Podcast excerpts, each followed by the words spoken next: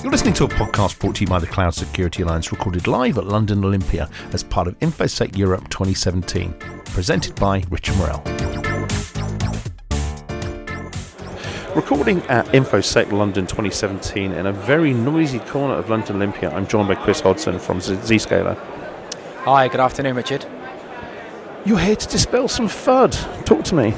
Uh, yeah, you know, we were just chatting off air then around the fear, uncertainty, and doubt of cloud computing. So I've spent a lot of time, uh, I suppose, being an advocate of cloud. Now that comes from pre my Zscaler time, and I say Z instead of Z, it's too much time in the US, um, around capabilities. So I've just actually finished a briefing around. Um, I suppose security conservation, which I'm sure is a term you're familiar from NIST, around ensuring that you have a set of security capabilities, I suppose commensurate or appropriate for the classification of data.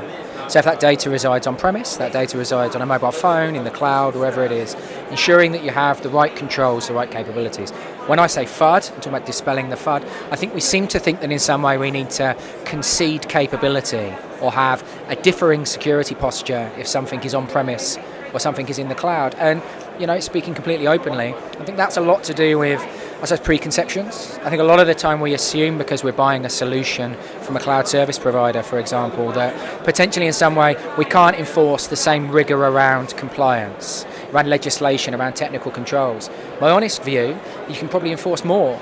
A lot of cloud security providers out there, including Zscaler, were bought, were made for the cloud, and have been secured accordingly. The data center of Zscaler, of Amazon, of whoever you're talking to out there, you know, has been built with multi-tenancy in mind. It's been built to secure the important data of multiple customers.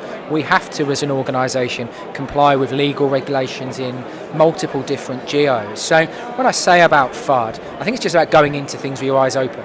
It's about ensuring that if something is required when your data is in your data center with some blinking lights that you can look at, that you have those same capabilities when it's in the cloud. But if you look at the difference in private and public sector going back, I mean, if you'd said label protect, people in public sector knew what you meant, but in the private sector. Sorry, could you repeat the question? Uh, but if you think about how private and public sector handled, used to handle things like label protect and classified, public sector got it, private sector didn't. Yeah, absolutely. And I think certainly we're seeing more and more of that. I think from an AWS perspective, I think GovCloud has actually addressed some of the problems around the way that you would store sensitive information. I, I still think there are some industries that um, are relying on a policy driven approach, so historical um, security artifacts that say thou must not do this, thou must not do that. But I've done an awful lot around, I suppose, risk management, an awful lot around um, identifying um, impact to an organisation or identifying vulnerabilities in a solution or in a hosting environment. And you know, fundamentally, I'll come back to my previous point. You know, if you have a requirement for you know, inline AV, you have a requirement for DLP controls, TLS interception. They shouldn't change if you shift your data from being in your data center to a public cloud data center. Yes, I agree, there have been issues previously where someone will say, we will not put this classification of data in the cloud. But I think we're seeing less and less of that. I think as the economies of scale, as the benefits to all types of organizations with the elasticity, time to market, the cost savings of cloud. And now we're starting to see companies like our own, I must say, you know, the security benefits of doing certain things in the cloud. What we want to do as companies and the CISOs and CIOs that I talk to, we want to connect users to their applications. We want to connect users to their data. And I spoke earlier, and I'm sure in some areas of InfoSec this might be unpopular, but the network is becoming increasingly irrelevant. We're seeing more and more consumption and use of cloud services, so that north-south traffic.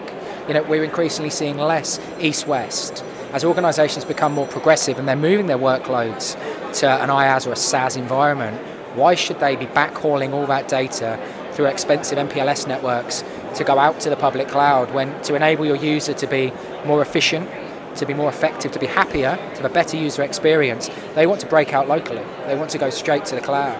So I suppose that user demand I'm seeing firsthand is kind of shaping some of these organisational decisions of where they house their data. It's also about life cycle as well, though, isn't it? From a, from a data control perspective, yeah, absolutely. I think that's historically been one of the challenges with cloud, if I'm brutally honest. One of the questions I get asked a lot is what about data portability? What do you do about um, a cloud service provider having um, information retained? What happens if we move to another cloud service provider? And my view on that is these are kind of your process and your people controls that you need to get right. So I think as we move to cloud, and it's, it's something I wrote about quite recently in a thesis I was writing, was quite often when we controlled the IT, we controlled the data, we controlled the people, we applied a lot of technical controls. I think certainly from a due diligence perspective, as we move our services to cloud, we have to get other teams involved that don't sit in IT. So our procurement teams, our legal teams, to actually vet these contracts and make sure that, you know, if I do decide to go from Azure to AWS, that there are data portability controls in there. There are clauses within contracts that say data will either be returned to me or securely deleted. I think some of the, I will bring it back to that FUD point from earlier, some of those kind of scare tactics of, well, you know, cloud in some way is this black box that you have no control over. I think maybe that was the case 15 years ago, potentially, with some vendors and some CSPs. I don't think that's the case anymore. But also, you've got organisations who have multi territory operations. Yes, completely. And I think, and this was a question that was raised to me in a talk earlier today, was you know, as organisations move to the cloud, what do we do about the legal implications? What do we do about data privacy? And my view on that is the same things we did about data privacy when we had our own data centres in multiple jurisdictions. You need to understand and have visibility over the data, over the controls that you apply. So, if in your particular region or in your territory, data cannot go outside the boundaries of that country, you need to ensure that your cloud service provider, that your solution provider, is able to, for example, tag that data in such a way that it doesn't leave that particular jurisdiction. Or, or if you adopt a cloud provider, so I'll give you a great example. We're in approximately 107 data centers around the world. So breaking out and actually having your traffic routed through a local node isn't a problem for us. I think that's a challenge when you talk to some cloud providers is we say we're globally distributed, but if you're globally globally distributed in let's say four or five countries, that's going to cause you some headaches with I suppose regulatory compliance and legal implications.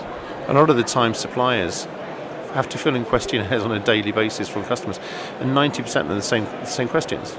Yeah, I think I think you know I think the CSA, I think you guys have helped certainly with with all, yeah we're automating some of that with CCMs. I, again, I bring it back to that point of is that really a cloud challenge? Or is that just, you know, we're, we're increasingly dependent on technology within our businesses?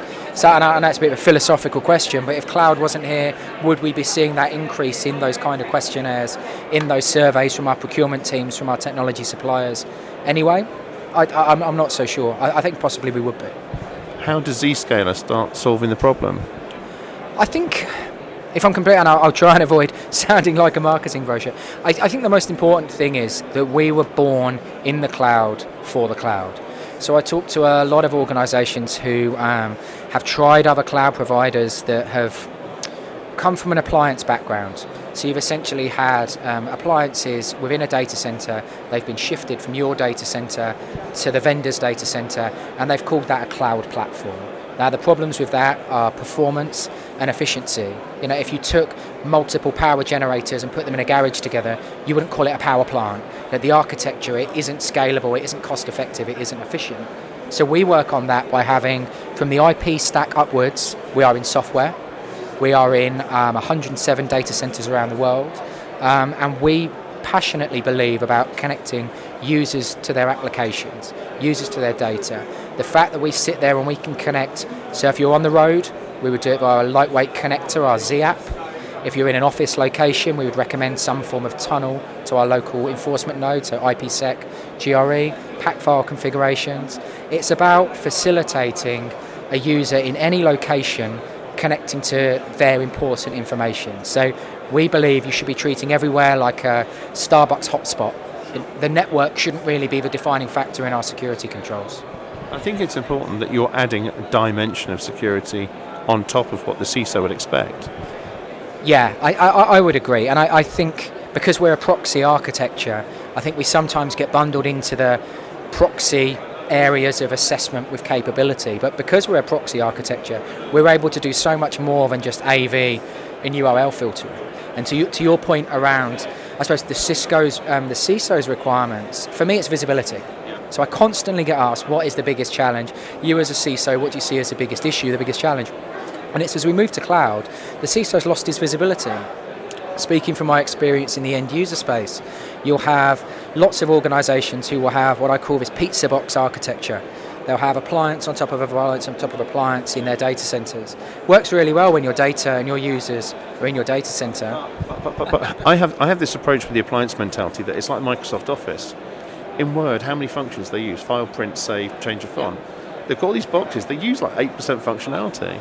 They do. You know, you have that. You have almost everyone talks about this 80-20 rule with consolidation, or certainly that's what I'm hearing from the more progressive CISOs now. Is visibility is much more important than you know maybe technical capability that I never use. Right? I wrote recently about the power of a platform. So it's much more important to be able to obtain telemetry, to obtain that information from a set of services rather than having, it's my personal view, rather than having these loosely coupled point solutions. So you go back to these people and you talk to them about their incident response process.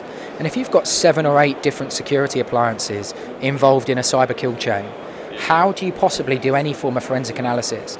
You've got logs coming out of your ears.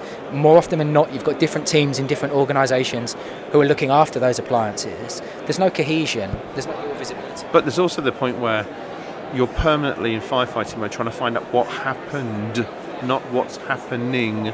Absolutely, and that is a, that is a major problem there. And I, I, think as well, an angle we haven't necessarily covered is the encrypted traffic angle, and that plays into this whole appliance mentality as well. Uh, uh, you know, turning on the ability to inspect and identify encrypted traffic is computationally expensive. Generally, in organisations, it means scaling out appliances, buying in more power, more compute. So, CISOs have to make that trade off between the visibility and the security that they want versus the funding that they're going to get to apply those. Uh, appliances. And you're right, you don't have any proactivity there. It's a retrospective action. You're looking at yesterday's threats rather than, I suppose, securing yourself against what's going on now and what's going to be going on moving forward. Chris, it's been great having you on the podcast. Where can people find more information? I would suggest going to our website, www.zscaler.com. And if they're at the show, where's the stand? The stand is on the ground floor and at the back somewhere, if I'm being brutally honest, Richard, I don't have our stand number to hand. But we're very big and it's very colourful, so please do check us out. Excellent. Thanks for making the time. Cheers, Chris. Cheers. Thank you, Richard.